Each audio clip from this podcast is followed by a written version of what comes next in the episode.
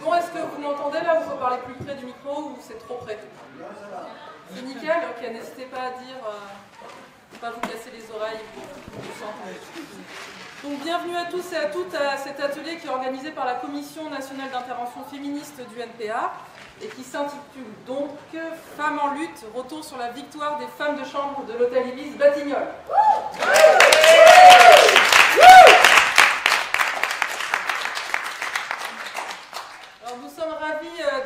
À nouveau à l'université d'été du NPA euh, Rachel, euh, Sylvie, Tiziri et Claude qui est dans le public pour discuter et revenir ensemble sur cette expérience assez exceptionnelle qui a été celle de la lutte des femmes de chambre de l'hôtel Ibis Batignolles qui a donc duré 22 mois et 5 jours dont 8 mois de grève complet suivi de chômage partiel, donc une lutte qui s'est effectuée sous des conditions assez particulières qui ont été celles du Covid. Une lutte qui a été victorieuse, euh, ce qui fait quand même du bien dans la période politique difficile euh, que nous traversons, euh, et une lutte qui a donné de l'espoir et de la force, je pense, à beaucoup de gens, des personnes qui vous ont suivi de près comme de loin. Je pense que ça a été une lutte et une victoire importante dans la période. donc je vous présente donc un peu plus précisément nos invités.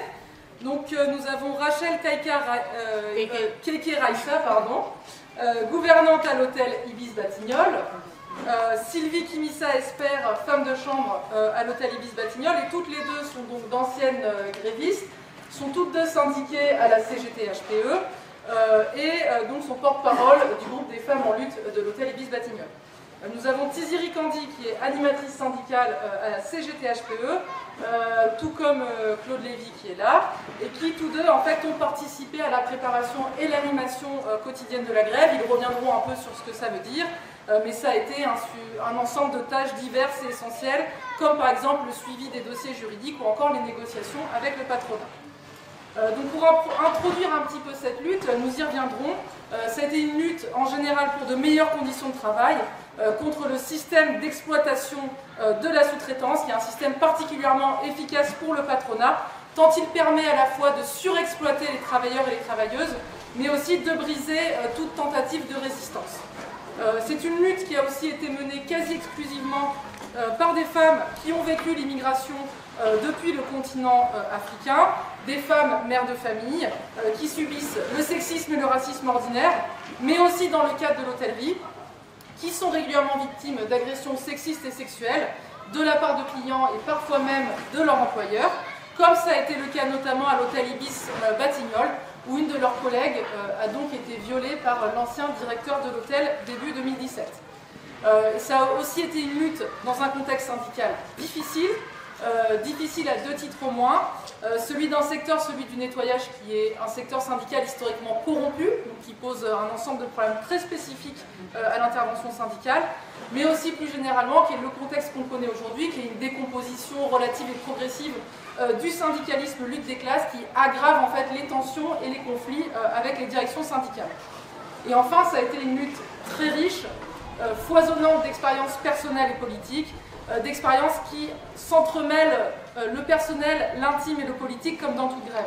Ça a été, euh, on y reviendra, la découverte de la vie militante pour de nombreuses grévistes, le bouleversement de la vie familiale et personnelle, la confrontation au patronat, notamment au groupe Accord, qui est quand même le deuxième groupe hôtelier européen, le sixième groupe mondial, ça n'est pas rien, l'expérience de prise de parole publique, les nouvelles amitiés et solidarités qui se tissent dans toute lutte, des collectifs de lutte qui se montent et qui se consolident, tout ce qui fait en fait qu'en tant que militant et militante, on aime profondément les moments de lutte, ces moments où on voit que la brèche s'ouvre devant nous, où on sent qu'on peut s'y engouffrer, qu'on sent que les lignes peuvent bouger, euh, qu'on peut redistribuer les cartes et qu'on a ce sentiment très particulier où l'histoire tant personnelle que politique s'accélère et que nos vies en sont considérablement enrichies.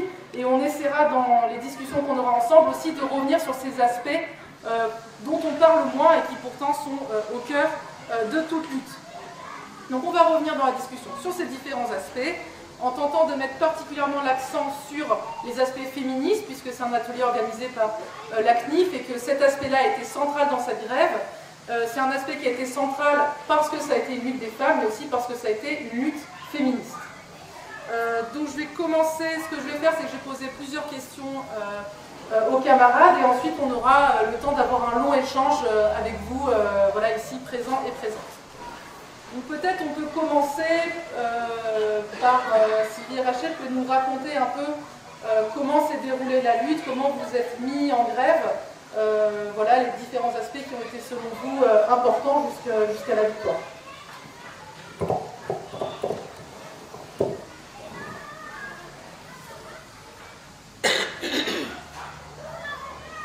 Bonjour à tout le monde. Moi, c'est Sylvie. Euh, je crois que ça, c'est la deuxième fois que nous sommes venus. Là, la première fois, on était là pour parler de grève parce que c'était la galère.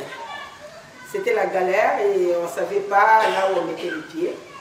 Mais nous, notre lutte, on a commencé, c'était pas facile. C'était pas facile, comme vous savez, comme toute lutte, euh, quand on commence, euh, on sait quand on commence, mais on ne sait pas quand on finit. Et comme toute lutte, euh, vous ne savez pas si vous allez gagner, si vous ne savez pas si vous allez perdre. Et nous, quand on a commencé, c'était en fait euh, les problèmes, des conditions de travail qui n'allaient pas au travail. Et euh, nous, sommes, nous sommes de la sous-traitance. Voilà, on travaille dans l'enceinte de l'Ibis Batignolles, mais nous, nous sommes de la sous-traitance. En fait, la partie hébergement est sous-traitée l'hôtel du bis bâtiment, la partie, la est sous-traitée par la société STN. Donc nous, nous sommes les travailleurs de la société STN et non du groupe Accord.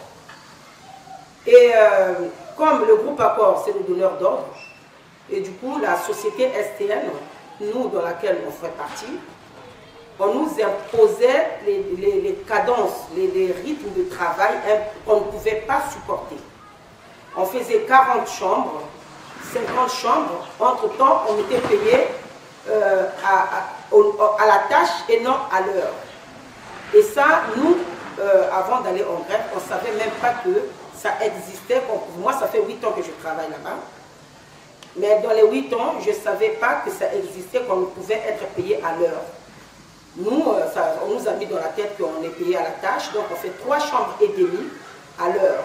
Je ne sais pas si dans une chambre, il y a un demi qui existe, je ne sais pas. Ou le demi, c'est la salle de bain, après tu sors, je ne sais pas. Mais nous, c'est ce qu'on nous a mis dans la tête, que trois chambres et demi à l'heure, c'est le taux de, ce que nous faisons au, travail.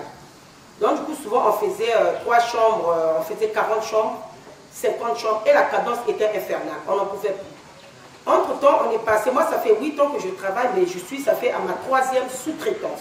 Donc, c'est la sous-traitance sur la sous-traitance, quand le contrat finit, on renouvelle. Il y a l'autre. Donc chaque sous-traitant arrive avec sa façon de travailler. Et nous, on n'en pouvait plus parce que chacun nous venait, nous, ils opposaient leur rythme de travail. Et là, on s'est dit, mais ça fait un peu trop. Ça fait trop, qu'est-ce qu'on va faire? Moi, à 8 ans, 3, mais elle, en 17 ans, 4. Donc, on a dit, bon, on doit arrêter. Et qui va arrêter ça, ce n'est pas la sous-traitance, c'est nous les travailleurs, parce que c'est nous qui subissons. Et on avait créé une petite collective là entre nous.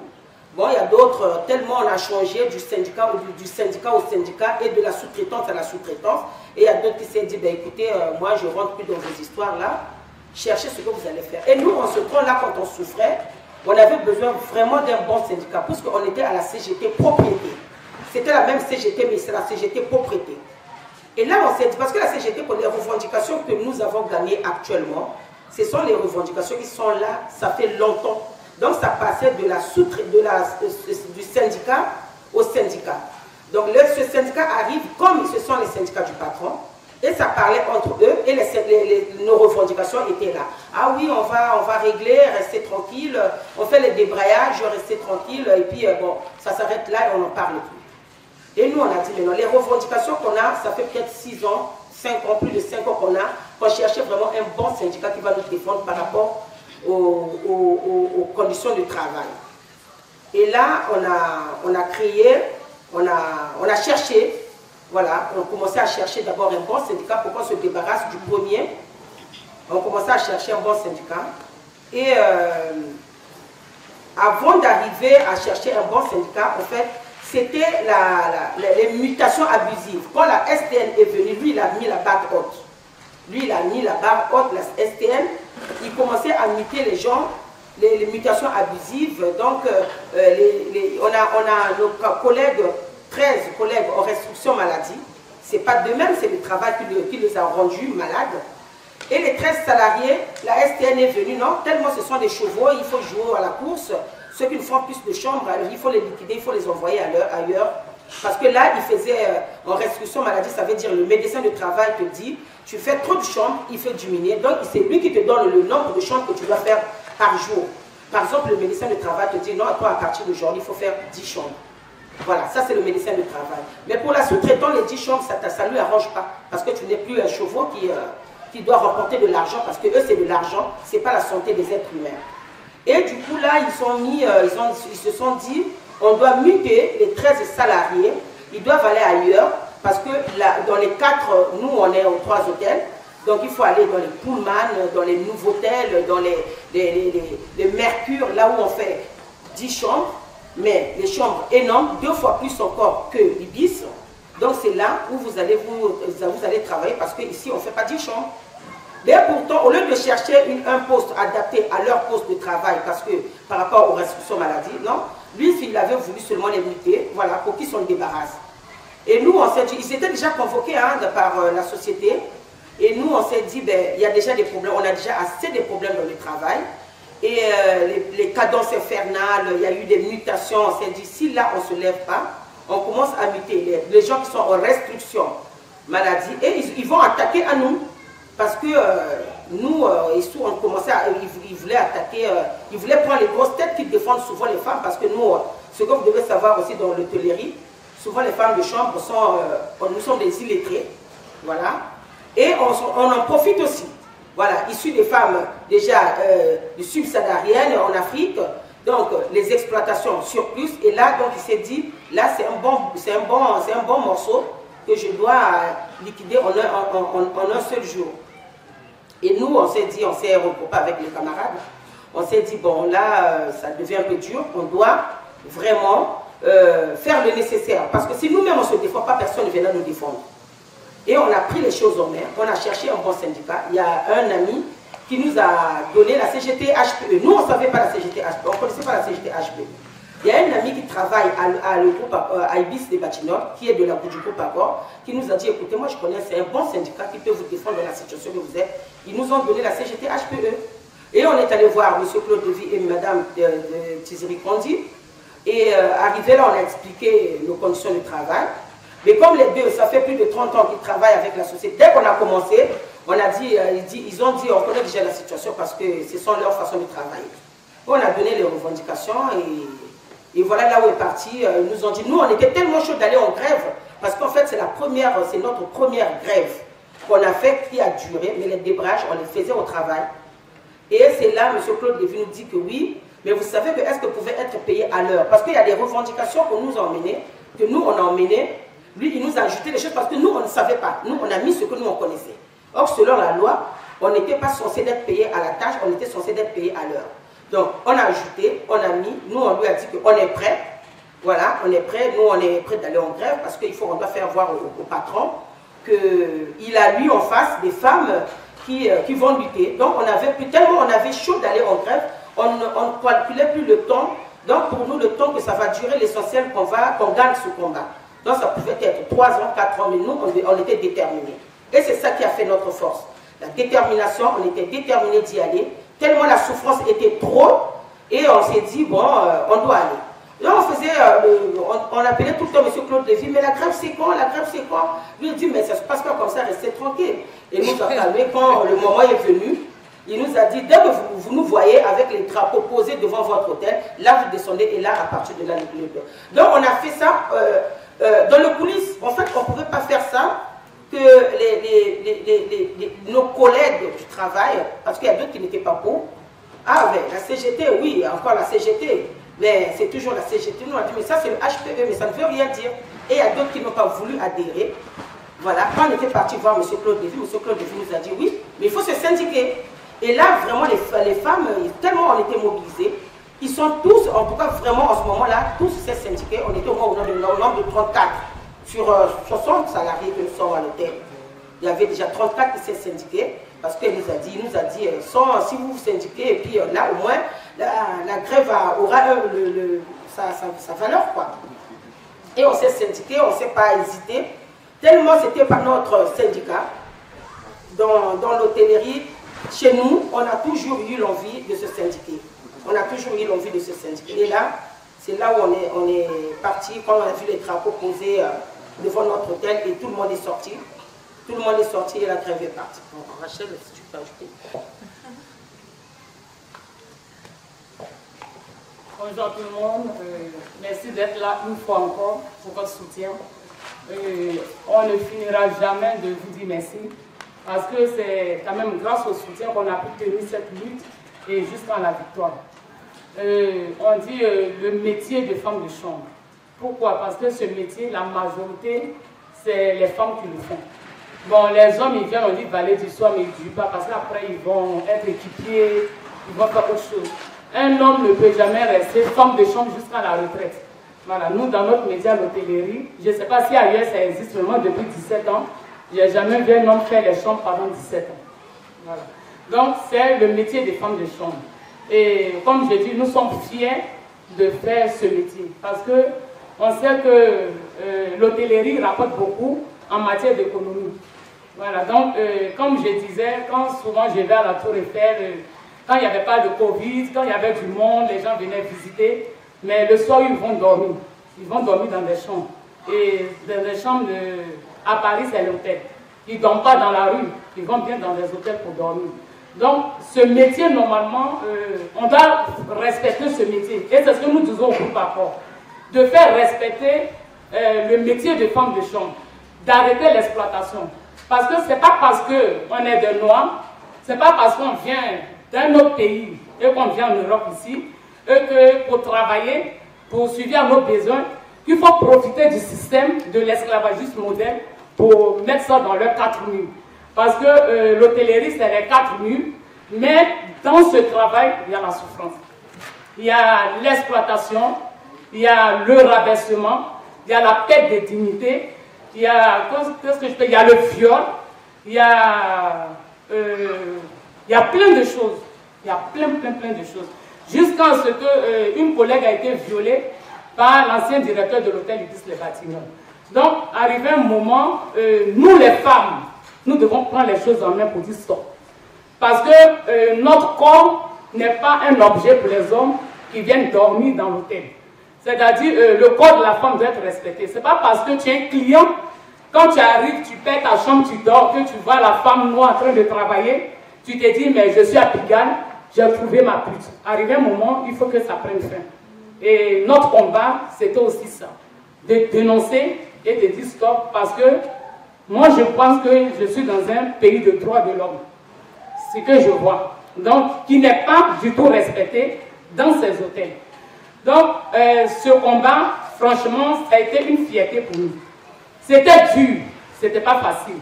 On a vu des syndicats euh, corrompus, des syndicats qui, qui euh, étaient prêts à nous humilier, des syndicats qui venaient casser la grève, qui appelaient le mari des femmes à la maison pour ne pas continuer ce combat. Bon, le syndicalisme, je pense que si c'est créé en France, c'est pour défendre les salariés qui sont exploités. Pas pour, les, euh, pas pour les enfoncer. Mais je pense que le syndicalisme en France, ceux qui sont corrompus, qu'ils soient corrompus, qu'ils laissent ceux qui veulent travailler, travailler pour aider les gens.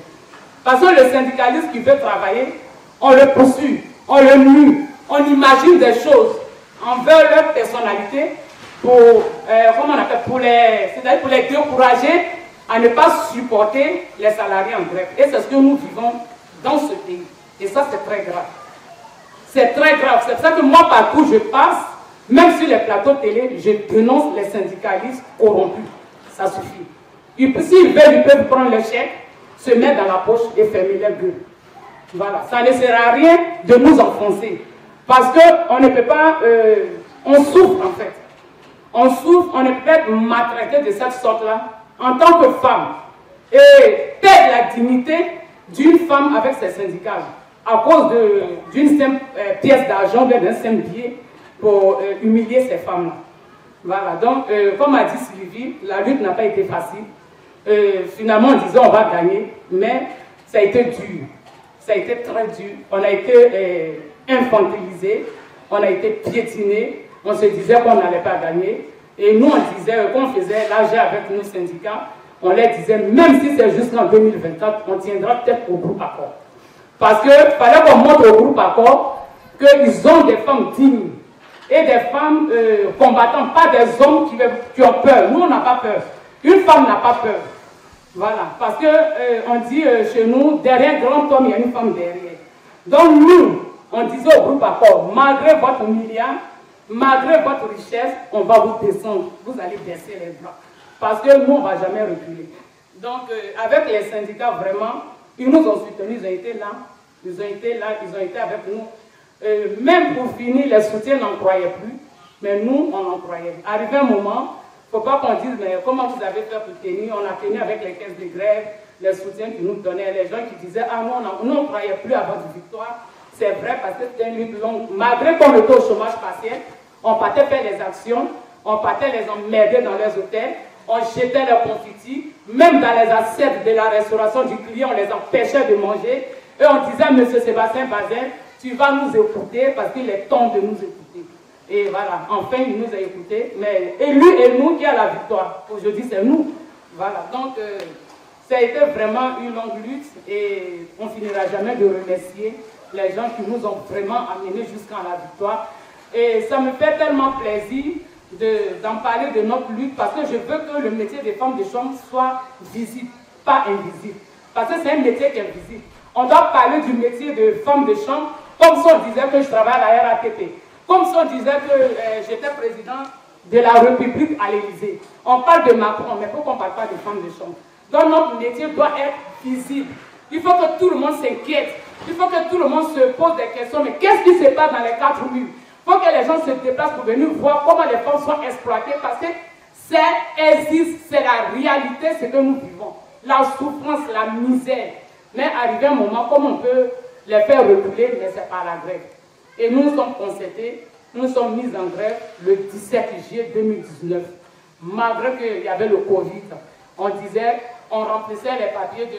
Comment on appelle les papiers Les autorisations. Bah, les autorisations, on mettait dedans qu'on partait travailler, parce qu'au cas, on ne sait jamais s'il y avait un contrôle de police pour dire qu'on partait au travail. Or, pourtant, on partait faire nos actions dans les hôtels. Et la dernière action que nous avons faite, on avait appris qu'il y avait M. Sébastien Bazin à l'intérieur de l'hôtel en train de recevoir une délégation africaine. Et là, on a dit, mais Sébastien Bazin, tu vas nous attendre, le PDG du groupe Accord, qu'il faut sortir parce que nous sommes là, nous n'allons pas partir. Et voilà, c'est de là que est venue une négociation très sérieuse. Et vraiment, ça a été une belle, une très très belle victoire. On a quand même eu 99% euh, de nos revendications, sauf l'internalisation. Mais j'espère que ça viendra.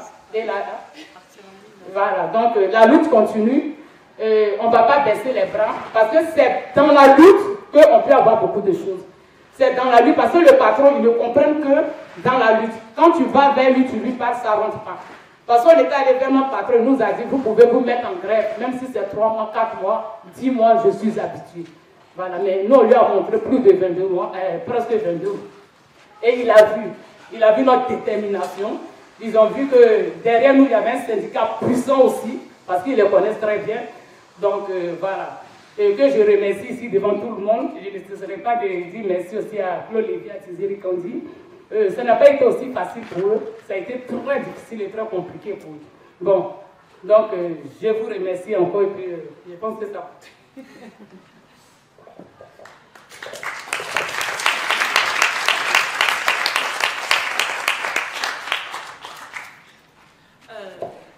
pas quoi dire. Bah, euh, euh, peut-être tu peux revenir sur euh, le lien entre les aspects syndicaux et les aspects politiques, parce que c'est vrai qu'une des choses intéressantes et importantes dans cette grève, c'est comment vous avez réussi à faire le lien entre des revendications liées aux conditions de travail et un ensemble de revendications qui sont souvent détachées alors qu'en fait elles sont extrêmement liées, tout comme les questions racistes, les questions féministes et en général les questions euh, politiques. Et je pense que c'est un enjeu important aujourd'hui en tant que militant et militant de savoir adresser ces problèmes-là. Euh, et par exemple, pour donner un exemple récent, je pense que le mouvement des Gilets jaunes est un très bon exemple. C'est des gens qui rentrent en lutte, un ensemble d'individus qui rentrent en lutte et qui ne séparent pas les questions syndicales, sociales, politiques, etc. Parce que dans les faits, elles ne sont pas séparées. Euh, il y a aussi une histoire syndicale qui fait qu'on a tendance à isoler les questions de conditions de travail des autres questions qui, qui pose un ensemble de problèmes, notamment, qui est un héritage aussi du stalinisme, qui est notamment avoir des syndicats sexistes et racistes en partie. et je pense que cette lutte parmi toutes les choses intéressantes, il y a cet aspect-là, et ça peut peut-être valoir le coup que tu reviennes là-dessus. Éventuellement, après, si tu veux, tu peux parler des batailles, des batailles syndicales qui ont été aussi un des cœurs invisibles de la lutte, mais très présents. Euh, oui, d'abord bonjour euh, à toutes et tous. Euh, donc, en fait, alors, c'est un vaste sujet. alors, il y, a une chose en fait qui, a été peu visible, je avant, c'est que au cœur de l'activité militante du syndicat CGT-HPE, il y avait la question de la reconstitution de la communauté de travail, en fait, qui n'est absolument pas nouvelle. Euh, sur laquelle finalement le syndicat a travaillé depuis sa constitution, enfin depuis sa création. Euh, c'est-à-dire euh, concrètement une prise de conscience de l'évolution de la division du travail en fait, dans les entreprises, notamment par le biais de recours massifs en fait, à la sous-traitance et à, à l'intérim.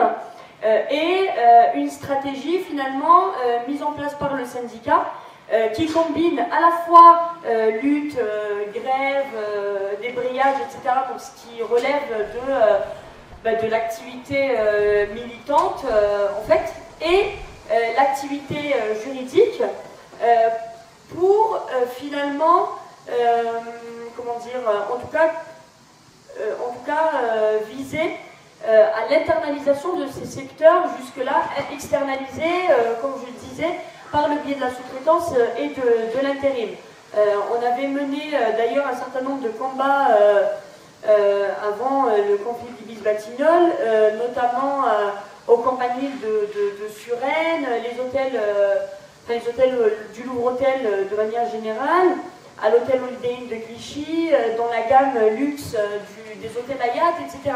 Donc c'est vrai que la question de la reconstitution de la communauté de travail et de l'internalisation des services externalisés, ça a toujours été, euh, j'ai envie de dire, euh, le cœur de l'activité militante de notre syndicat, qu'elle soit d'ailleurs euh, juridique ou pas. Et, ça, c'est quand même quelque chose d'assez important, je pense, pour plein de raisons, notamment pour, pour une raison simple, pour le coup, mais qui est aussi très très complexe et compliquée, c'est que le capitalisme n'est pas du tout indifférent euh, j'ai envie de dire, euh, au genre et à la question raciale, en fait. C'est euh, les secteurs les plus précarisés, c'est là où on va retrouver, enfin, c'est aussi finalement les plus féminisés et où il y a le plus de personnes immigrées ou issues de l'immigration qui vont être soumis aux pires conditions de travail et aux salaires les plus bas. Rachel et Sylvie, on en parlait juste avant moi. Euh, effectivement, c'est quand même des secteurs où, euh, j'ai envie de dire, il y a toutes les infractions possibles et imaginables à la législation. Euh, typiquement, le paiement à la tâche, le non-paiement de toutes les heures travaillées, les non-majorations, etc. C'est finalement des choses qui relèvent de la simple application de la loi, mais auxquelles les employeurs ne font même plus attention parce qu'on on a affaire à une population tellement précaire et qui a besoin de travailler euh, pour des raisons notamment administratives, hein, liées au titre de séjour annuel. Hein, on connaît aussi euh, cette problématique. Et, euh, finalement, on va les subordonner à, cette, tout cet ensemble de conditions de travail et de salaires extrêmement bas qui vont avoir, j'ai envie de dire, une, des conséquences très très lourdes sur les possibilités même de, de mobilisation collective. Euh, pour vous donner un peu euh, une explication euh, un peu simpliste de la chose, moi je, je crois, je crois fermement que les salariés, en fait, se mobilisent pas simplement pour des raisons entre guillemets de solidarité abstraite, mais se mobilisent aussi euh, pour avoir euh, des gains de cause très concrets. Euh, enfin, je veux dire, quand un salarié ou une salariée se met en grève pendant plusieurs mois, c'est pour avoir des avancées salariales et sociales importantes, intéressantes. c'est pour que le quotidien change, parce que sinon, ça ne sert à rien. Et, en fait, quand on externalise des services, parfois plusieurs services, et que les salariés se retrouvent à avoir des statuts sociaux complètement différents les uns et les unes des autres. Eh bien, c'est les possibilités même de, euh, de revendication d'ensemble, euh, des, mobilisations collectives qui vont se retrouver euh, complètement réduites, pour ne pas dire laminées en fait. Hein. les salariés qui vont avoir un 13e mois ne vont pas se mobiliser avec un salarié qui n'a pas de 13e mois pour en avoir. On il peut y avoir 2-3 salariés comme ça par conscience et militantisme politique, syndical qui vont se mobiliser, mais ça ne va pas être l'ensemble des salariés qui vont faire ça. De la même manière, euh, des salariés qui vont... Euh, euh, Il y a tellement de concurrence entre les salariés, et ça pour le coup les patrons l'ont très bien compris, j'ai envie de dire même plus que nous, malheureusement, que les, en fait les salariés, très souvent, eh bien, ils, ont la boule au ventre. Ils ont la boule au ventre parce que tous les jours, elles doivent assumer 40 chambres, à 40 chambres par, par jour. Mais en plus, euh, il y a la peur de perdre leur travail, il y a la peur de perdre leur papier, il y a la peur de, euh, de perdre leurs avantages sociaux. Et puis il y a cette concurrence qui consiste à dire aux uns et aux autres, ben, contentez-vous d'avoir déjà ce que vous avez, parce que derrière, euh, il y en a qui n'ont pas. Il y a ça, puis il y en a aussi, parfois, on a assisté, enfin c'est quand même une réalité aussi à laquelle on, a, on fait face dans notre syndicat CGT-HPE, de salariés qui vont quelque part inconsciemment se réjouir de la précarité de certains de leurs collègues. Parce que le fait d'avoir des intérimaires va leur permettre euh, d'avoir une, prime d'intéressement plus intéressante que si on avait des CDD.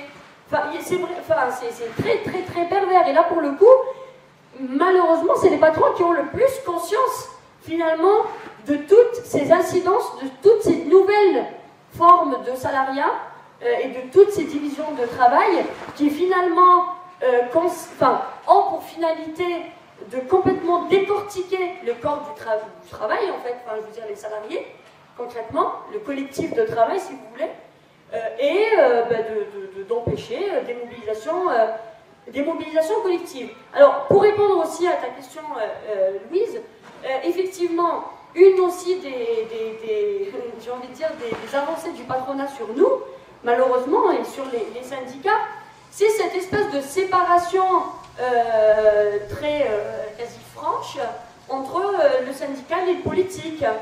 Et cette division entre le social et le politique. Alors qu'en vrai, tout est politique. Tout est absolument politique. Même nos discussions entre amis sont politiques. Tout est absolument politique. Et ça, pour le coup, les patrons l'ont compris. Malheureusement, nous, en tout cas pas assez. et et, ça nous, nous conduit euh, justement à des situations où le syndical doit rester syndicalo-syndical. C'est-à-dire que euh, quand il y a une mobilisation de femmes de chambre à l'hôtel Ibis des Batignolles, eh bien, euh, il faut que ça reste à l'hôtel Ibis des Batignolles, devant l'hôtel Ibis des Batignolles. Il ne faut pas du tout qu'il y ait... allez, au mieux, on va faire des solidarités avec les cheminots du coin ou avec, euh, ou avec les collègues d'un tel ou tel secteur. Mais il faut que ça reste syndicalo-syndical. Et pour le coup, nous, ce qu'on a essayé un petit peu de, faire à notre niveau, c'est euh, de révéler justement tout le caractère politique de ces luttes, mais également euh, tout l'intérêt qu'ont les salariés finalement à le faire savoir. Et, à dire que, effectivement, quand on parle de femmes de chambre en France, eh bien, il faut que dans la tête de chacune et chacun, il y ait quand même cette conscience qu'il y a un problème, et qu'il y a un problème politique, en fait. Que des femmes soient payées 700, 800 euros par mois pour nettoyer 40 chambres par jour, il y a un problème. Il y a un vrai problème. Et c'est pas que syndical, c'est pas que le problème de la CGT, et c'est pas que le problème de Sud, et c'est pas que le problème des femmes de chambre de l'Ibis des Batignolles. C'est un problème politique de manière générale. Il faut que la société, euh, plus globalement, se saisisse euh, de ça. Et nous, pour le coup, on l'a fait à la fois de manière consciente, mais aussi de manière un peu obligée. C'est-à-dire qu'on n'avait pas le choix, en fait. On n'avait pas le choix parce que tant que ça restait un problème syndicalo-syndical, ça arrangeait très bien un. Ça arrangeait très très bien un corps. Il n'y avait pas de problème. Vous restez dans votre merdier syndical et vous gérez.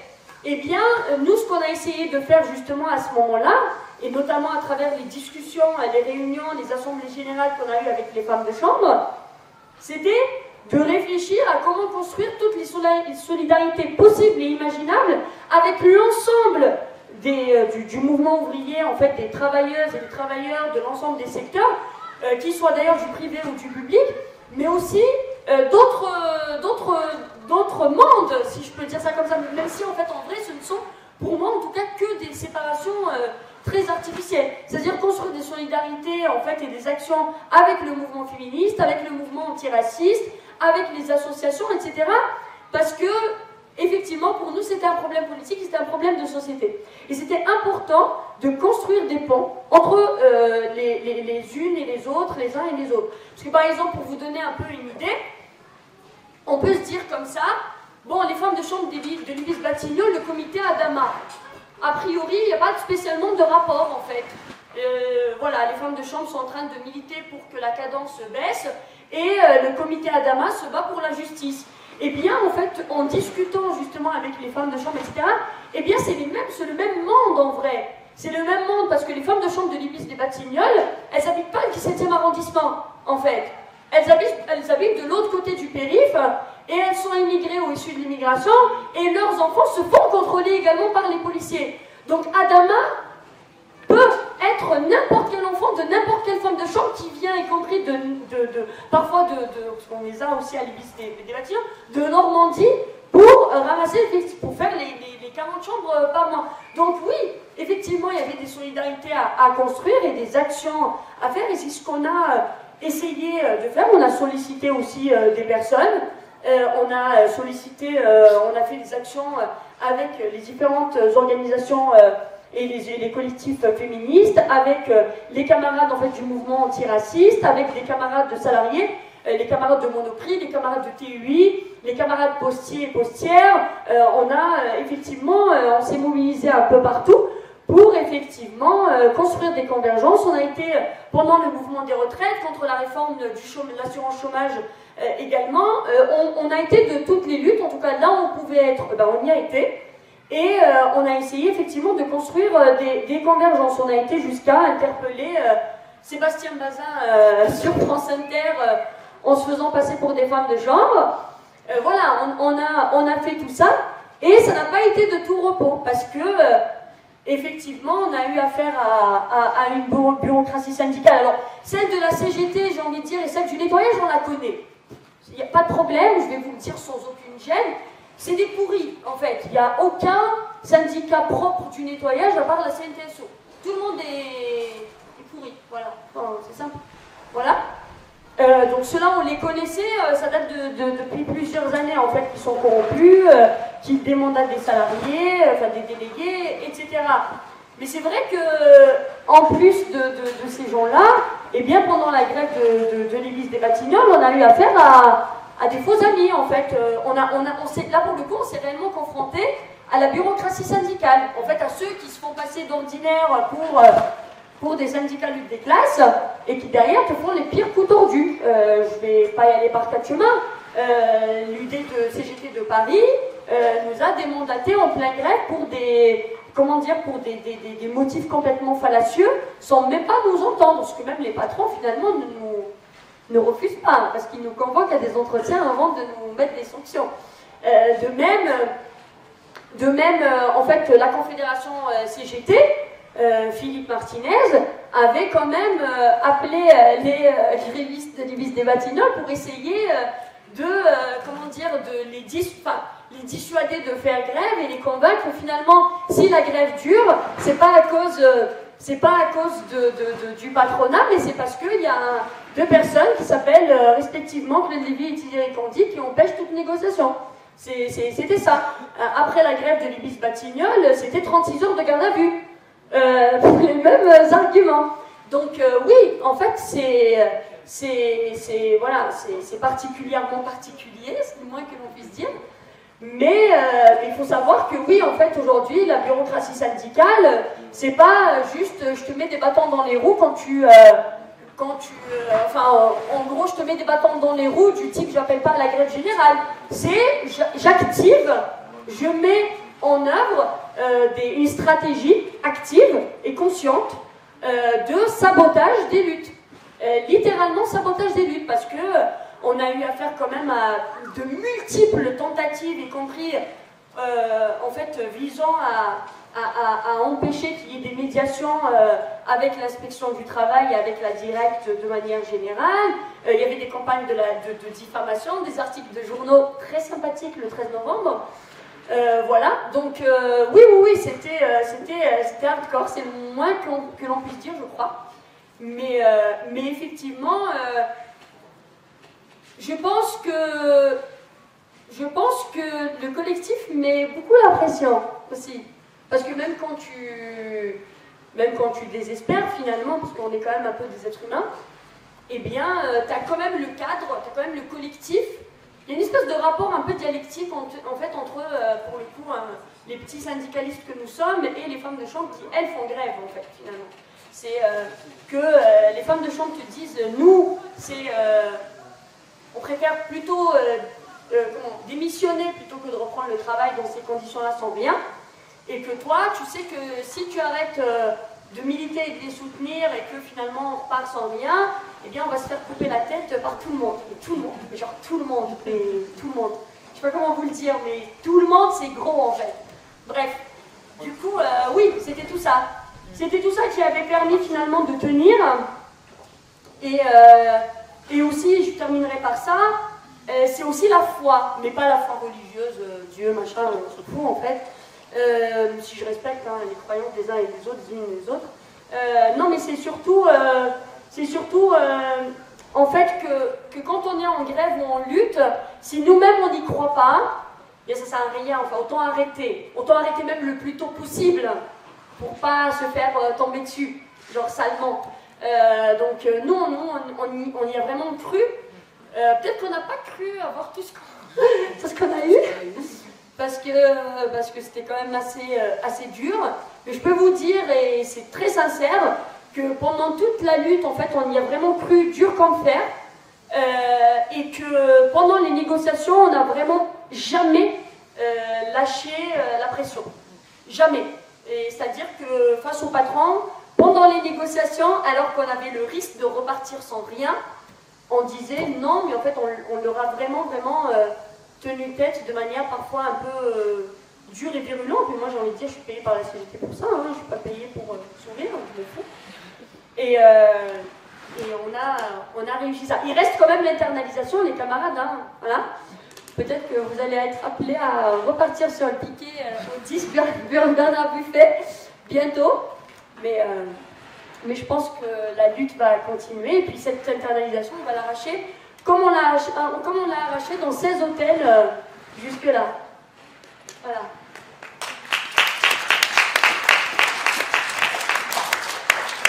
Je vais vous poser juste une, dernière question et ensuite on passera le micro à la salle. respectivement, est-ce que vous pouvez me dire qu'est-ce qui vous a personnellement marqué dans cette grève? Et puis c'est quoi la suite militante pour vous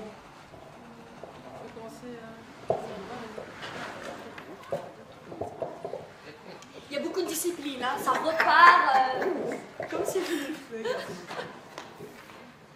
euh, moi, ce qui m'a marqué, c'est quand j'ai commencé là. En fait, depuis. Euh, dans ma vie, je n'ai jamais fait de grève.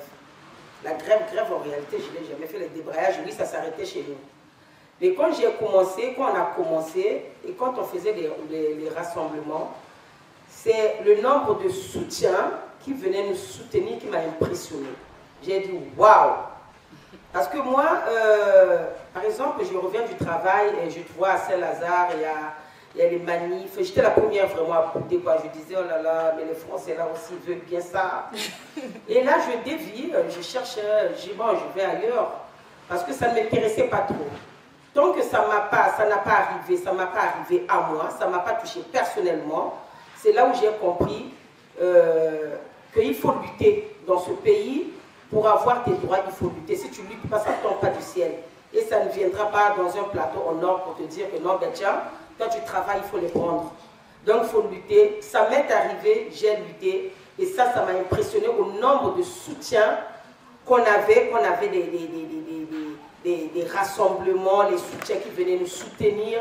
Et là, j'ai dit, mais en fait, il faut aller tout le temps en grève pour, euh, pour, euh, pour se faire connaître.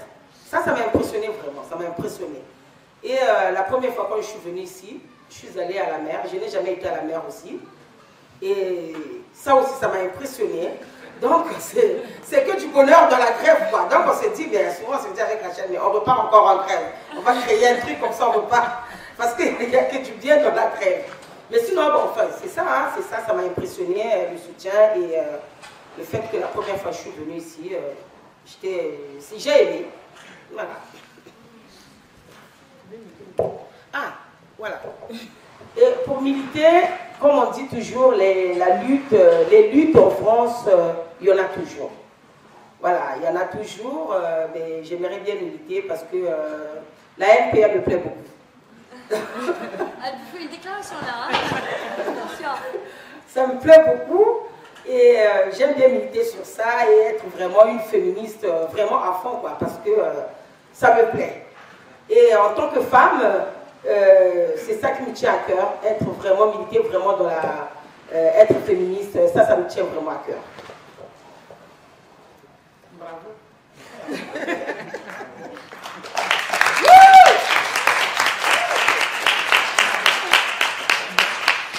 Mais euh, dans la grève, il y a plein de choses, plein de choses euh, qui m'ont beaucoup marqué. Je ne peux pas citer, mais quand même, je vais citer quelques-uns. Euh, ce qui m'a plus touché, c'est que notre lutte est allée au-delà de la France. On a été invité à Rotterdam, en Hollande, et parce que Louise avait fait un petit livre et ils ont, les gens de, ont vu quand même ce livre et ils ont accepté de nous ont, nous ont fait un grand, ils nous ont fait des portraits dans une grande salle, une belle salle, où ils ont mis des photos de tout le monde avec des commentaires dessus. Mais quand j'ai été à Rotterdam, que j'ai vu, franchement, euh, merci à lui, c'était émouvant. Je me suis dit, mais le combat qu'on a fait, jusqu'à au-delà de la force, c'est-à-dire l'international, mais ça, ça m'a beaucoup touché. Ça m'a beaucoup touché. Là où j'ai dit, euh, en fait, dans la vie, il faut lutter. Et quand tu fais une lutte euh, noble, sincère, et que les gens parlent, c'est qu'on euh, n'a pas lutté pour rien. Voilà. Franchement, ça m'a ça m'a beaucoup touché.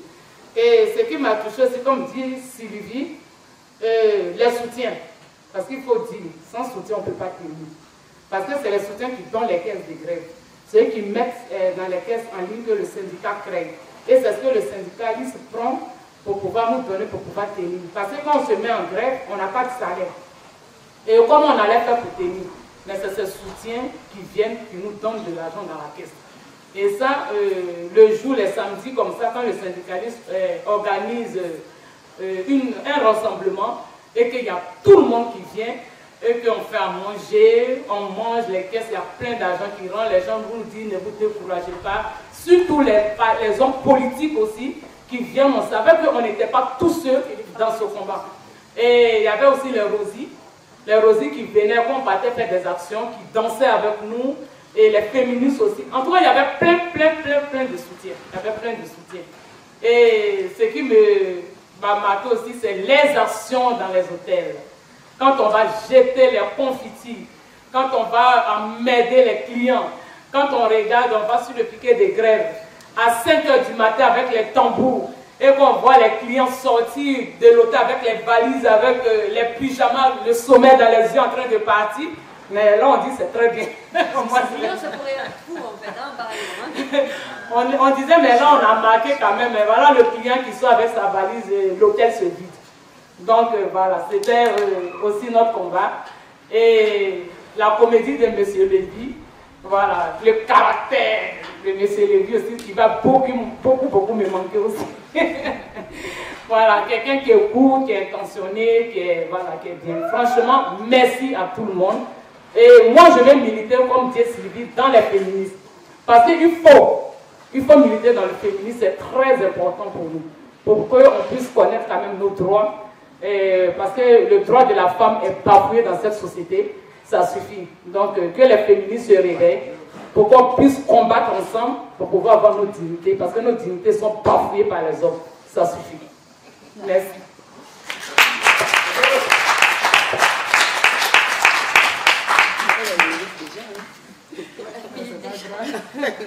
Non mais enfin moi il y avait plein de choses qui m'ont marqué pendant cette grève.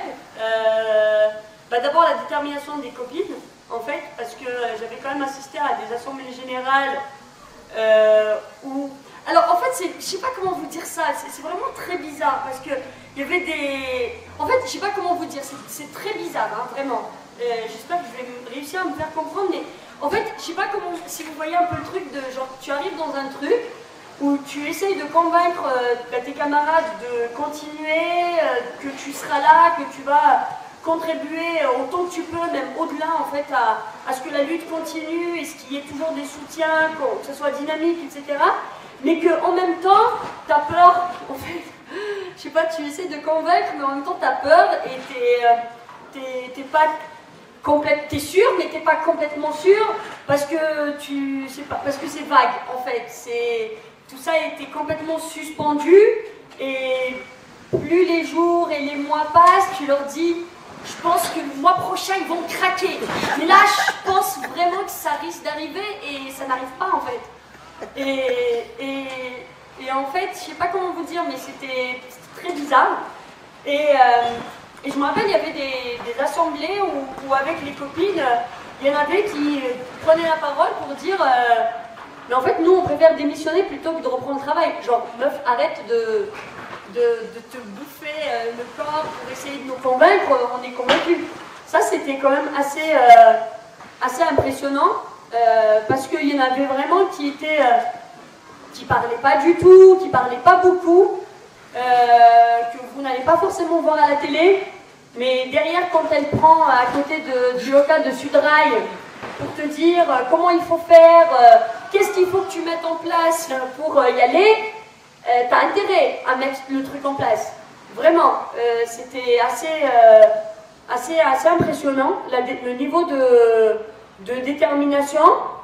Il y avait aussi un autre truc, oui, en fait, les soutiens.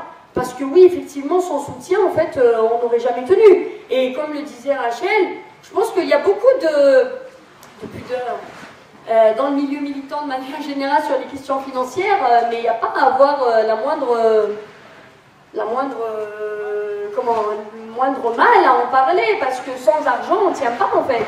C'est- binaire, limite, en fait. Il n'y a pas d'argent, tu tiens pas, tu reprends le travail. C'est vraiment euh, limite binaire.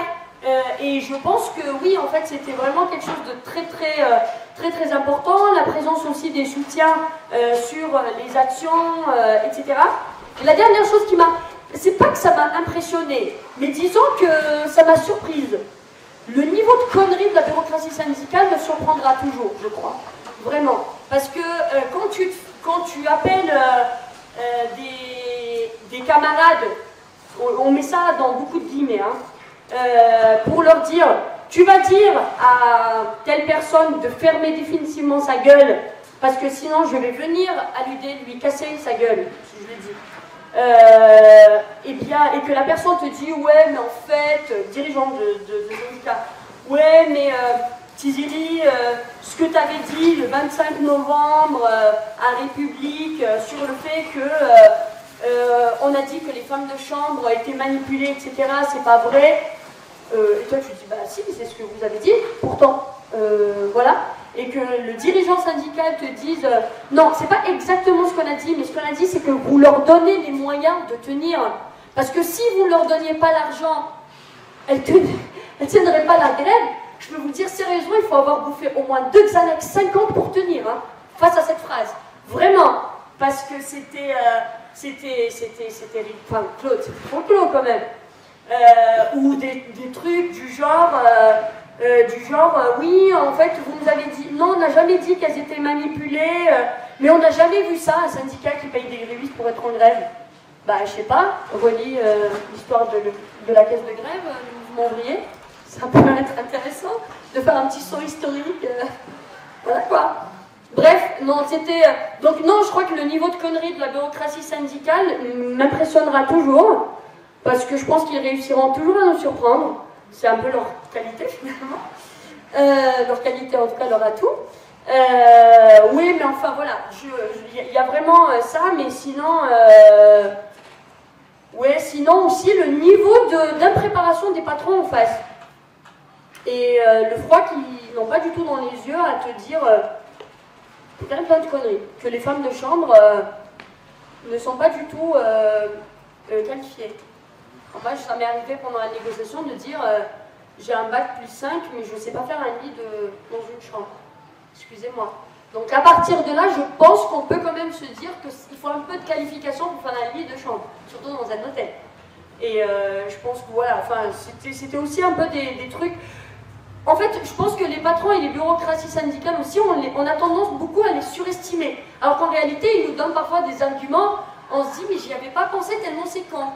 Je sais pas comment vous dire, mais voilà, c'est un peu, c'est un peu ça. Ça nous surprend dans la connerie. Ils ont un niveau, président. Euh, voilà. Mais, euh, mais voilà, Merci Tiziri. Je pense qu'on peut applaudir encore euh, les camarades avant de donner la parole. Donc, vous pouvez, je pense que le mieux si vous voulez prendre la parole, c'est que vous veniez. Alors, juste, j'ai. Alors, je vais revenir juste rapidement en fait sur, euh, sur ta question, camarade. Euh, en fait, en plus de ce qu'avait dit Claude, je pense qu'il y a aussi un ensemble de. Enfin, il y a effectivement la question de la grève de grève, euh, des soutiens en fait qu'on a eu, qui était quand même assez important. Mais en fait, en plus de, de ça, il y a effectivement un ensemble d'autres facteurs qui ont quand même pas mal contribué à- à cette victoire. Euh, bah, il y a notamment le fait qu'à un moment donné, je pense que les, euh, employeurs, en tout cas à la fois de STN, euh, qu'on connaît très bien, mais également du groupe Accor, se sont quand même rendus compte que, comment dire, que jouer la montre ne servait plus à rien, en réalité. Il y avait ça, le fait que les femmes de chambre étaient déjà en plan de chômage partiel, parce qu'on a réussi, avec l'idée notamment de Claude, c'est son idée, de, de la veille du confinement, euh, de, comment dire, on a fait une réunion avec l'ensemble des salariés, on avait décidé collectivement de euh, suspendre la grève et de leur dire qu'on allait reprendre le travail. Enfin, que les femmes de chambre allaient reprendre le travail. Euh, Il n'y avait pas de travail, l'hôtel était fermé en fait. Du coup, euh, il les a mis en chômage, euh, l'employeur était contraint pour le coup de les mettre en, en chômage partiel. Et donc, euh, après la reprise, enfin après le déconfinement, euh, elles remplissaient les attestations et elles allaient soi-disant au travail alors qu'on allait faire des actions. Donc, résultat, ils se sont retrouvés à payer les femmes de chambre pour faire des actions. Je ne sais pas si vous voyez un peu à quel point c'est tordu, mais c'était réellement comme ça que ça s'est passé. Euh, pour tout vous dire, au mois de septembre, euh, l'employeur avait envoyé des courriers recommandés à chacune euh, d'entre elles pour, euh, en septembre 2020 ouais, pour leur demander de reprendre le travail.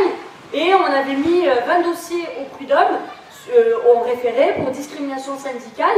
Et euh, voulant pas prendre le risque de reprendre le paiement des salaires, il les a remises en chômage partiel. Donc on a retiré les dossiers au prud'homme. Donc ils, continuent à les payer pour faire des actions. Donc ils se sont quand même vite rendus compte que ça servait à rien. Et puis il y avait deux euh, autres raisons pour lesquelles ils ont négocié, en tout cas au mois de mai. C'est que ça faisait déjà plusieurs mois qu'on était en négociation à l'initiative de la Direct.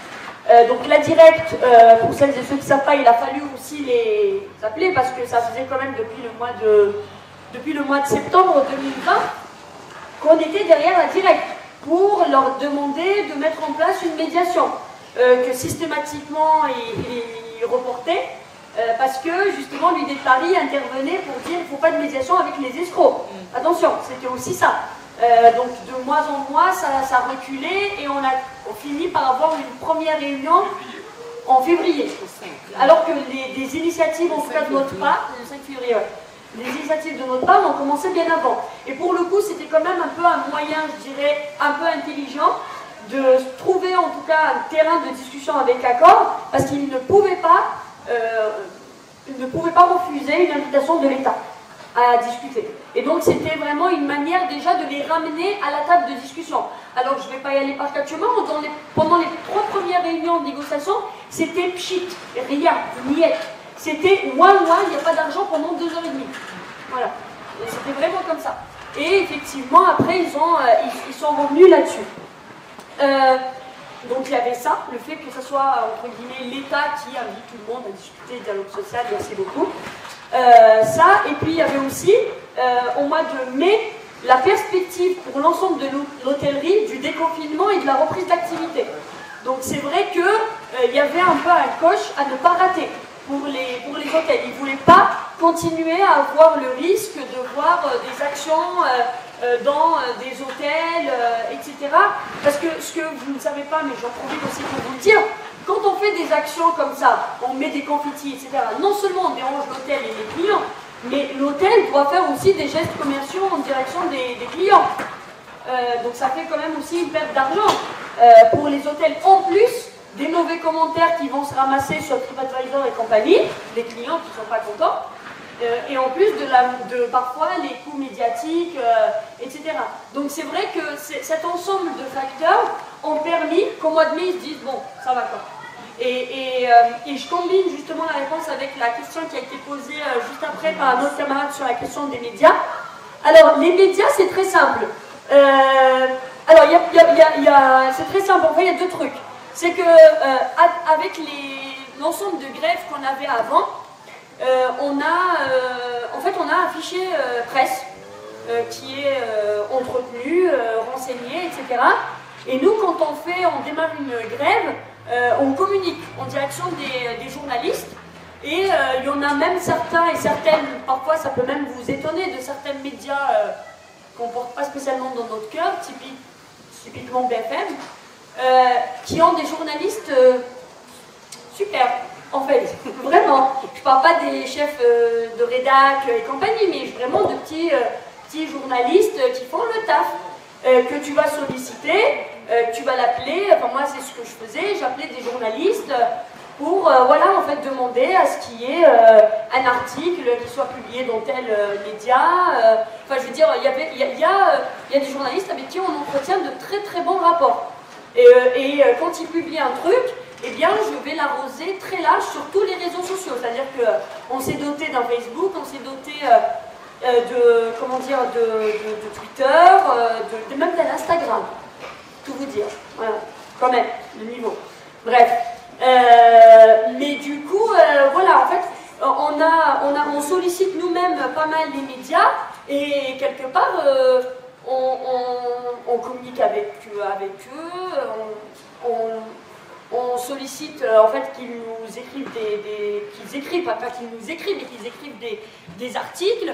Après, euh, comment dire, euh, moi personnellement, comme dans toutes les luttes, euh, ce qui m'intéresse quand, un journaliste veut faire un papier ou une journaliste veut faire un papier, ou même une vidéo ou quelque chose du genre, c'est en fait de, de- l'orienter vers les premières intéressées. C'est-à-dire, moi c'est toujours intéressant que je mette en place mon blabla syndical, mais ce qui est plus intéressant, c'est que les femmes de chambre parlent de leur lutte. Parce que moi je peux en parler pendant des heures, mais je ne fais pas grève en fait, en vrai. Je fais pas grève et euh, je- moi j'ai jamais tapé 40 chambres, j'ai jamais tapé une chambre mon frère, rien. Donc je peux pas parler de leur boulot. En fait, du coup, euh, ben, en fait, euh, notre travail, c'est euh, comment te- c'est en fait, c'est pour le coup, et je trouve pas ça extraordinaire. Je pense que c'est juste ce qui devrait se passer. C'est qu'on on- fait ce qu'on on est censé faire. C'est-à-dire, on est censé faire la liaison et on est censé s'occuper de la logistique. Après, ben, les personnes parlent de leur lutte. On met en place euh, finalement tout ça. Après, euh, il y a aussi des journalistes qui parfois font de la merde. euh, et je te dis tranquillement, je ne me gêne pas de prendre mon téléphone pour leur dire là tu as fait de la merde en fait. Et tu ne mourras pas deux fois. Tu vois? Voilà. Mais, et, en fait, quelque part, tout, tout ce travail-là, en fait, je sais pas comment te dire, mais ça, plus solliciter des personnalités culturelles, politiques, artistiques, etc., il ne faut pas se cantonner à, à un seul champ, euh, fait qu'au bout d'un moment, et c'est vraiment vrai ce que je dis, la machine fonctionne toute seule. Elle n'a même plus besoin de toi. C'est-à-dire que, en fait, moi, j'avais plus besoin de ma gueule pour euh, que Sébastien Bazin soit interpellé euh, sur France Info. C'est-à-dire que la machine, elle s'alimente. Et donc, euh, voilà. Après, il y a des moments, dès, dès que ça déraille un petit peu, il faut quand même recadrer. Il y a des journalistes à qui on n'a pas parlé pendant la grève, parce que je savais pertinemment que euh, ça allait dire de la merde. Sud Radio, euh, non. Voilà, par exemple. Mais après, ils sont venus sur le piquet pour apporter la victoire. Ok, why not? Euh, Tizi, est-ce que tu peux répondre à la question Oui. de Samir? Oui. Ensuite, je passe la parole aux grévistes et on refait un tour euh, dans, la, dans la salle. Ouais, alors sur la question de Samir, sur la, euh, en, fait, sur, en fait, comment te dire On ne peut pas réellement inter- interdire la sous-traitance. c'est mort. Parce que, entre guillemets, là c'est très légalo-légal, mais il y a quand même la liberté d'entreprendre. Hein. Donc les employeurs, tu ne peux pas les obliger, entre guillemets, à internaliser des secteurs. donc, et dès lors que tu dis que tu es contre la sous-traitance, en, fait, en gros, tu que tu remets en cause le système de sous-traitance lui-même, tu, te fais attaquer. On s'est fait beaucoup attaquer là-dessus.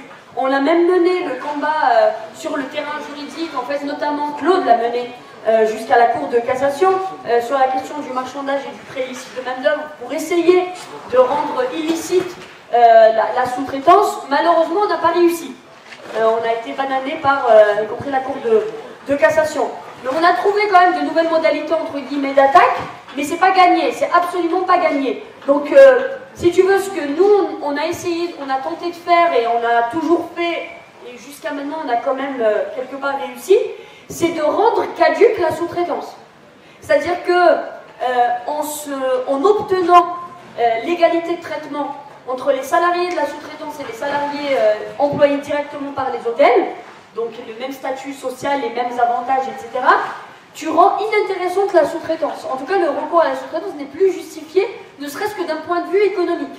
Ce qui fait que euh, les sous-traitants internalisent après. C'est ce qu'on a obtenu d'ailleurs dans 16 hôtels. Euh, par exemple, euh, on avait mené un combat à l'hôtel Holiday de Clichy qui avait duré 4 mois. en fait, on a obtenu quasiment la même chose qu'à l'Ibis des Batignolles. Ça s'est fini en février 2018.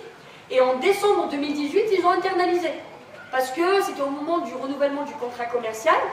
Et euh, en fait, ils ont, elles ont, euh, les femmes de chambre ont été internalisées. Par contre, sur ce que tu dis, en fait, sur l'annexe 7, qui est devenu maintenant l'article 7 de la Convention collective, je te rejoins pas complètement là-dessus parce que, quelque part, c'est un peu ce qui permet aussi aux salariés euh, d'avoir, en tout cas, une garantie d'emploi. Parce que l'article 7, pour celles et ceux qui ne savent pas, c'est en fait comme le secteur du, nettoyage, c'est un secteur où effectivement les sous-traitants se succèdent sur un même euh, marché, eh bien l'article 7 de la Convention collective du nettoyage permet aux sous-traitants qui reprend le marché de reprendre en même temps les salariés, euh, oblige, oui, pas permet, oblige, euh, sous certaines conditions bien évidemment, notamment d'ancienneté et de présence sur le site, donc oblige le sous-traitant à reprendre aussi les salariés qui étaient là avec l'ancien sous-traitant.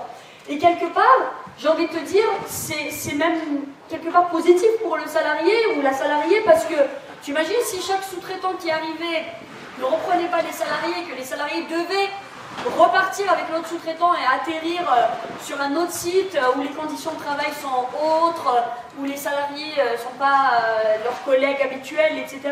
Mais ça serait, pour moi en tout cas, c'est ce que je, pense, ça serait quand même plus dramatique encore que ce qu'on vit déjà. Euh, aujourd'hui. Donc je ne suis pas complètement d'accord avec, euh, avec ta position, en tout cas avec ce que tu dis sur euh, cette question de l'article 7, mais on peut bien évidemment en discuter. Hein.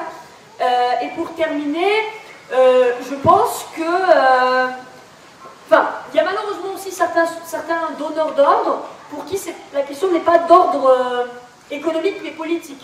Par exemple, le Hayat Vendôme, les salariés, les femmes de chambre du Hayat Vendôme, elles sont en sous-traitance je pense que c'est les seuls salariés en France à avoir un, statut social meilleur que celui des salariés internes. Situation complètement euh, inexistante dans d'autres établissements. Et pourtant, ça a été obtenu grâce à des grèves et des luttes. Et le groupe Payet ne veut pas internaliser pour des raisons idéologiques. Mais pour comprendre ces raisons-là, de mon point de vue, il faut analyser toute la structure de l'entreprise elle-même. La structure de, L'entreprise Hayat, ce n'est pas une entreprise qui a beaucoup d'hôtels euh, en France ou en Europe. Très peu d'hôtels, une idéologie et une, euh, euh, comment te dire, une, perception, entre guillemets, du dialogue social qui est complètement différente d'autres groupes, même Accor. Accor, à côté de Hayat, ils sont gentils, vraiment. Voilà, je, pense que je pense qu'il faut étudier tout le fonctionnement de l'entreprise pour comprendre après euh, à, quel moment, à quel moment c'est purement économique et à quel autre moment c'est plus de l'économique, c'est même de l'idéologie pure. Euh, Rachel est-ce que vous voulez revenir sur, euh, d'après vous, des éléments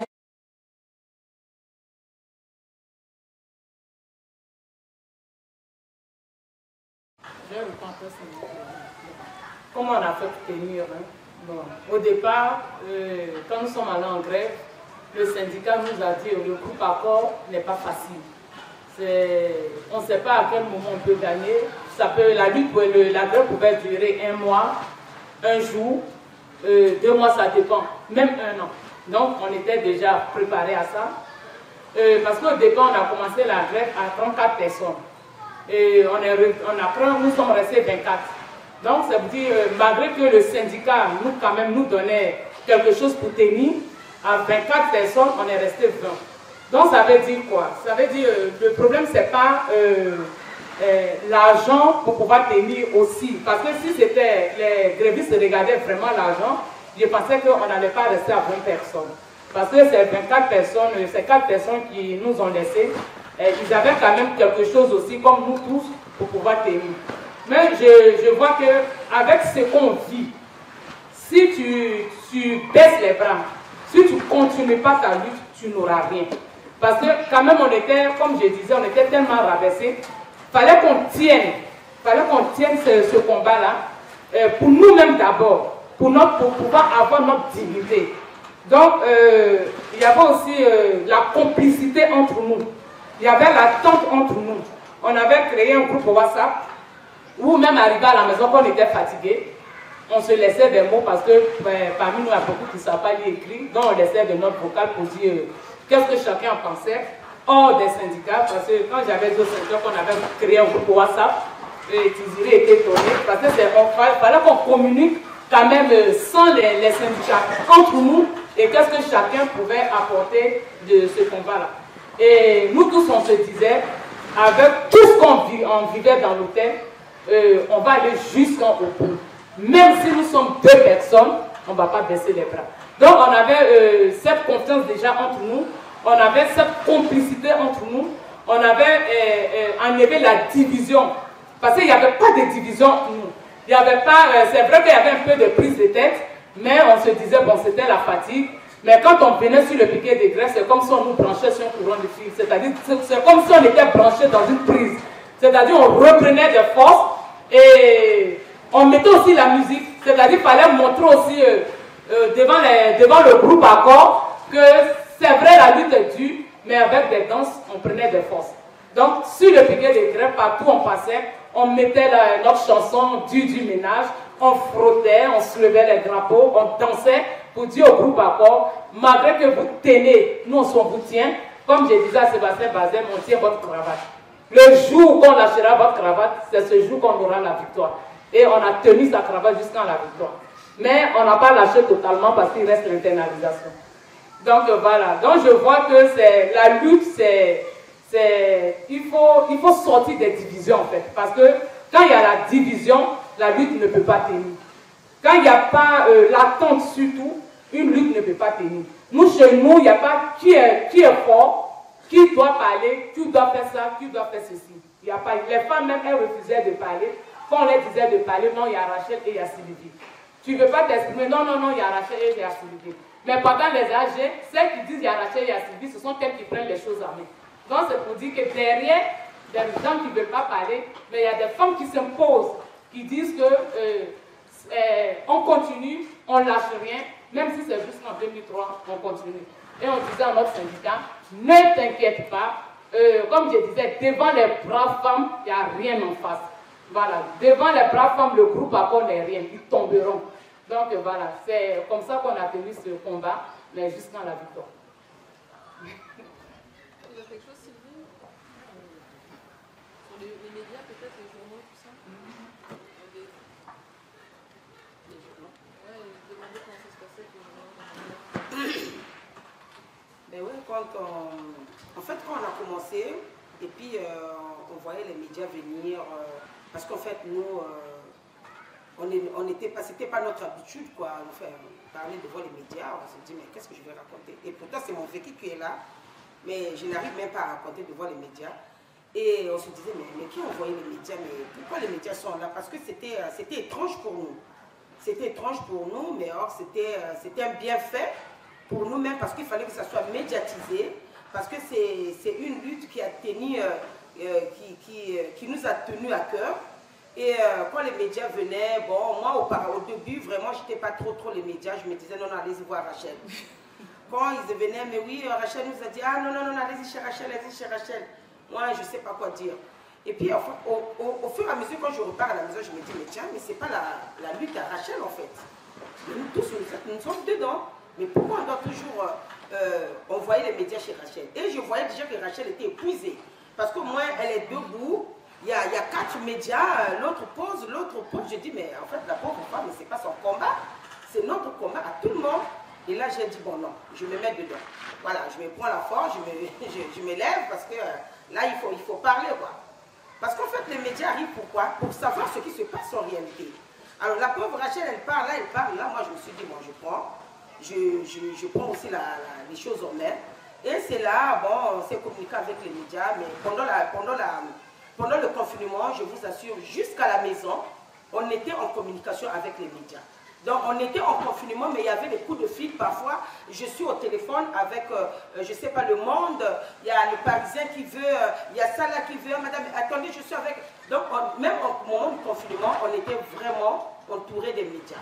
Et ça, ça fait aussi notre force, parce que quand vous faites quelque chose et qu'on en parle, tu dis que ouais, nous sommes des Africains, mais vraiment, on a battu le groupe à corps. Quoi. Donc ça, en fait, au début qu'on a commencé, on s'est... Euh, en, fait, nous-mêmes, on se rabaissait quand on disait, ben, de toutes les façons, qui va nous voir, qui nous connaît? Personne ne nous connaît. Mais au fur et à mesure qu'on voyait les soutiens et on se voyait à la télé, on se disait, mais c'est quelque chose qu'on a, a commencé d'important. Et c'est là où, euh, bon, ça nous donnait aussi la force et on allait en avant. Quoi. Euh, dit quelque chose là. Ce que j'ai trouvé un peu surprenant, c'est BFM. Euh, BFM, euh, j'ai posé la question aux journalistes, mais c'est bizarre que vous n'avez jamais parlé de notre lutte. Parce que quand même, BFM et la 15, euh, tout le monde regarde, même dans le monde entier. vous n'avez jamais parlé de notre lutte, j'ai jamais vu ça nulle part. subitement, à la victoire, vous êtes là. Et les journalistes... non, pas BFM Paris, je te dis BFM 15. BFM 15, 15. Paris, oui. Et il me dit non, mais madame, euh, moi j'étais pas là, j'étais en vacances. Euh, j'ai dit, mais monsieur, c'est du blablabla parce que euh, là vous n'allez pas, vous n'allez pas me convaincre avec ça. J'étais en vacances, tout le temps vous étiez en vacances. Mais là, la victoire, tu es là. Là, il y a des bonnes choses qui sont là et maintenant on passe à la télé. Mais franchement, on fait partie aussi de la société. Donc quand il y a une lutte quelque part, il faut être sérieux et il faut en parler. Parce que si on paie les redevances télé, c'est pourquoi? C'est pas que pour les riches, mais nous qui revendiquons, parlez de nous. Parlons aussi de nous. Voilà, vous mélangez tout le monde. Il n'y a pas que les riches et puis il n'y a pas que les pauvres qu'on n'en parle pas. Là, la victoire, la bonne chose, vous m'appelez, oui, on vous envoie un taxi euh, rapidement, venez nous trouver devant l'hôtel et vous faites un petit tour, vous faites passer ça à la télévision. Et le monsieur s'est excusé, m'a même pris un taxi euh, juste chez moi à la maison. Donc euh, voilà, il y a des médias sérieux et il y a des médias qui ne sont pas sérieux. C'est pas normal. On fait tous partie de la société et que chacun fasse son boulot. Merci. Alors, euh, quand on a commencé la grève, comme je venais de dire tout de suite, on était au nombre de 34. Alors, on comprend bien, quand on commence la grève, ce n'est pas toute la boîte. Hein. nous sommes euh, entre équipiers, femmes de chambre, et gouvernantes, nous sommes au moins au nombre de 60. Et il y a d'autres qui ne sont pas du tout, euh, parce qu'en fait, le débrayage, on en a fait. Pour avoir 13e mois, nous, euh, on a fait euh, la grève de trois jours. Et les trois jours ont été coupés sur le salaire parce que ce n'était pas payé. Et depuis là, les filles, ont, les filles se sont découragées de faire les grèves. Ah, moi, on m'a trop coupé, donc c'est trop, je ne fais plus. Et quand on fait des... Il y a toujours des meneurs, hein, on ne se baisse pas les bras. Mais quand on a commencé, il y a nos collègues, là où on travaille côte à côte, on était des ennemis. Toujours, c'est comme, euh, vous savez, hein, la direction avait mis en place euh, ce système. Donc là, la sortie que nous prenions tous euh, en finissant le travail, eux, ils ne prenaient plus cette sortie. Parce que nous, on était devant l'hôtel et eux, ils, ils faisaient sortir par le derrière. Donc, même en cours de route, quand on se voyait, on se disait plus bonjour. Donc, vraiment, il y avait un mur total entre nous et nos collègues. Et on ne savait pas mais on savait que c'est... En fait, il y avait une qui nous a dit, euh, nous, on nous a dit, euh, si euh, on vous salue, vous serez licencié. Voilà, par la peur, les autres aussi, les collègues. donc, du coup, on n'était vraiment pas des amis, on était On nous appelait les personnes en bas. Voilà, ça c'est le nom qu'on nous avait donné. Les personnes en bas, et eux, c'était les personnes en haut, parce qu'ils travaillaient. Et euh, en plus, euh, ils ont fait une pétition. Voilà, nos collègues avaient fait une pétition pour nous. Pour, ils ont signé une pétition qu'ils ont donnée euh, au directeur de la STN en disant qu'eux, ils n'étaient pas d'accord pour ce que nous on fait. Et donc, eux, ils sont pour le patron, donc nous, c'est les méchants. Voilà. Mais quand c'est tombé, c'est tombé pour tout le monde et ce sont eux les, premiers, parce que jusqu'à présent, on n'a pas encore affiché euh, le protocole. Ils nous appellent, mais amenez le protocole, amenez le protocole. Là, ils sont contents, mais avant, c'était nous les méchants. Et on, a, on avait reçu Marlène Chapa aussi sur euh, le piquet. Et euh, Marlène Chapa aussi était corrompue. Voilà. Donc, on a eu que des corruptions devant nous. Elle est venue, nous, on croyait qu'elle était censée venir parler aux femmes qui étaient en détresse, en souffrance. Mais nous, on ne savait pas. On ne nous a pas annoncé que Marlène Chapa va venir. Et du coup, il y a euh, un travailleur du, site qui a appelé notre collègue Aboubakar qui a dit Mais vous êtes où? Il y a Chapa qui est là. Chapa est venue, il est, elle est rentrée dans le bureau d'abord dialoguer avec les personnes du groupe Accord, les, les, responsables, avec la STN aussi était là par surprise. Mais nous, les grévistes, on n'était pas au courant. Donc, euh, le, le, monsieur nous appelle, le temps de se préparer, le temps de courir vite sur le piquet. Et elle est venue, il y avait au moins certains camarades qui étaient déjà là. Et on a venu, on a appelé euh, les gens de, la, de, Sud, euh, nos camarades de, Sud Rail qui étaient déjà là. Traoré a fait appel aux camarades du Sud Rail pour, euh, pour qu'on soit un peu nombreux. Et Marlène Chapa, bon, elle était là, elle a écouté, mais elle n'a rien fait. On est parti même devant le bureau de Marlène Chapa pour lui demander un peu de, plaider un peu la cause des femmes, puisqu'elle était là pour les femmes. Elle était là pour les femmes, mais elle n'a rien fait. Donc voilà, on a, on a vu, hein, on, a eu, on a eu avec le collègue. Et, euh, et c'est ça. Et euh, il y a toujours euh, nos, camarades, on n'a pas, on n'avait pas des. Mais après, jusqu'à présent, on nous félicite. Jusqu'à présent, on nous félicite. Mais avant, avant non, hein, quand on était en grève, on était des méchants. Voilà. La question sur les familles Voilà, la question sur la famille. Moi, au début, vous savez, nous les Africains ne sommes pas trop grèves. Donc quand tu commences, on voit toujours l'argent. Voilà, les parents voient, mais oui, comment tu vas faire? Euh, Oui, à la caisse de grève, mais ce n'est pas suffisant par rapport au salaire. Moi, je disais, j'ai une soeur ici, et euh, moi, mon fils qui est là, il m'a toujours soutenu dès le début. Voilà, euh, son marque de manquait, mais après, il a pris, quand je l'ai mis dans le mouvement, il a dit, ben, maman, non, non, non, c'est bon de faire le mouvement parce qu'on doit avoir, on doit te donner ton salaire, on doit, bien te payer parce que là, il me soutient. Mais, ma soeur, il a 10 ans. il a 10 ans, il est venu avec moi, mais là, il me soutient vraiment à fond. Voilà, mais au début, lui aussi, il était euh, comme d'hab. Hein. Là, il faut serrer la ceinture. Euh, maman McDo, ben, il n'y a rien. Après, quand il a compris, je l'ai mis dans le mouvement, il a compris, là, il me soutient. Tandis que ma soeur, moins, jusqu'à la victoire, voilà, le jour qu'elle a eu, qu'elle a entendu qu'on a eu, il a dit Ah, c'est une victoire pour une bonne cause. Mais avant, c'était maintenant, euh, tu sais, euh, la maison. Euh, mais attends, je ne peux pas avoir le, beurre et l'argent du beurre au même moment. À un moment, il faut renoncer à, certains biens, quoi, à certaines choses. Parce qu'il faut, faut aller, le combat, c'est mon combat, c'est moi qui travaille là-bas, c'est moi qui vis des choses, et voilà pourquoi je me bats pour mes choses.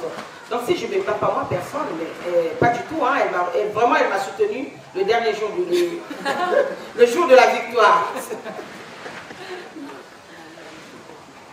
Mais euh, nos, collègues, nos collègues au travail, mais aujourd'hui, euh, nous, nous sommes en chômage partiel et tout ce qu'on a reçu, ce sont eux qui profitent. Parce que, par exemple, le prix de panier, on a eu quand même 7,30 euros par jour. Le mois, ça fait 160 euros.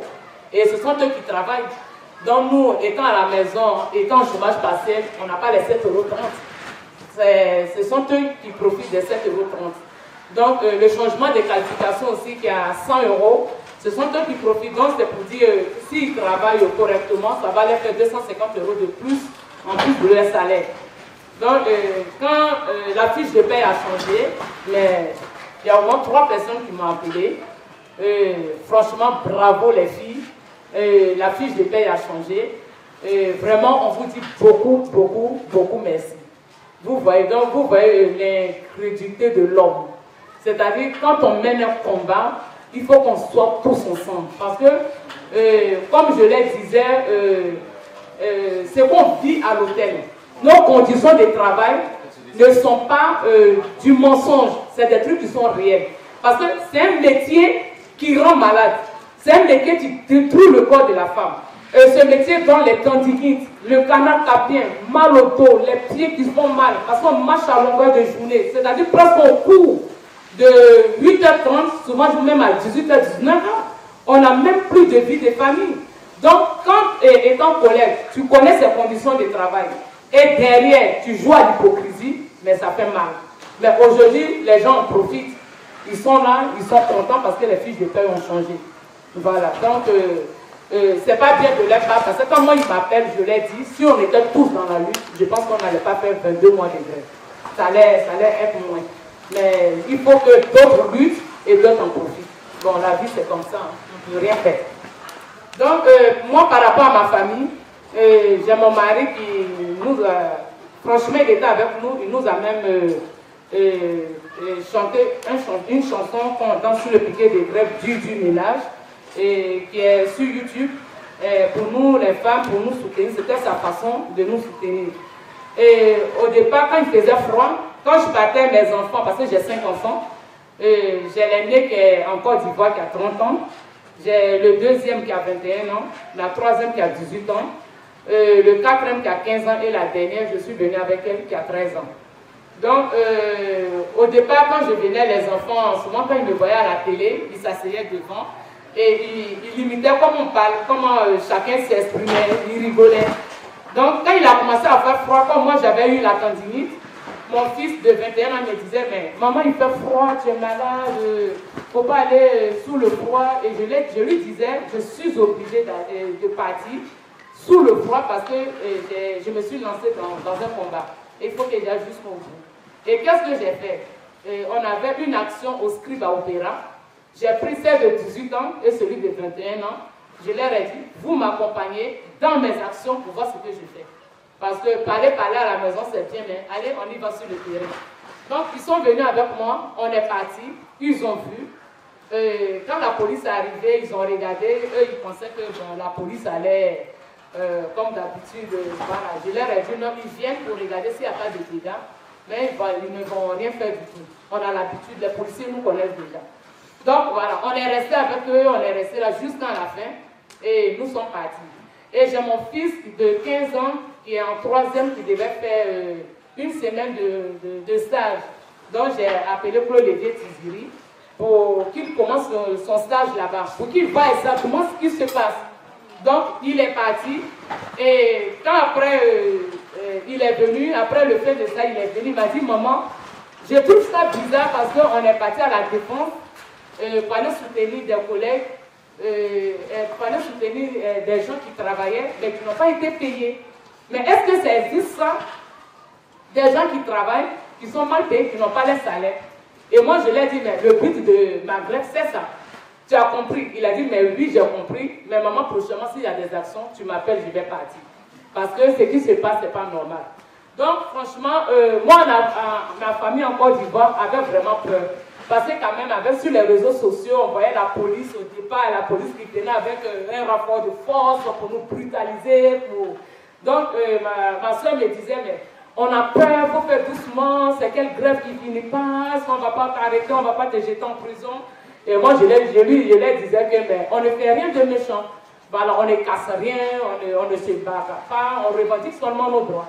Et on a derrière nous des syndicats qui connaissent nos droits, qui nous disent donc de ne pas avoir peur. Voilà, donc, moi, ma famille, vraiment, ils m'ont beaucoup soutenu dans ce combat. Ils m'ont beaucoup soutenu, c'est-à-dire du début jusqu'à la fin, et même mes enfants. Voilà.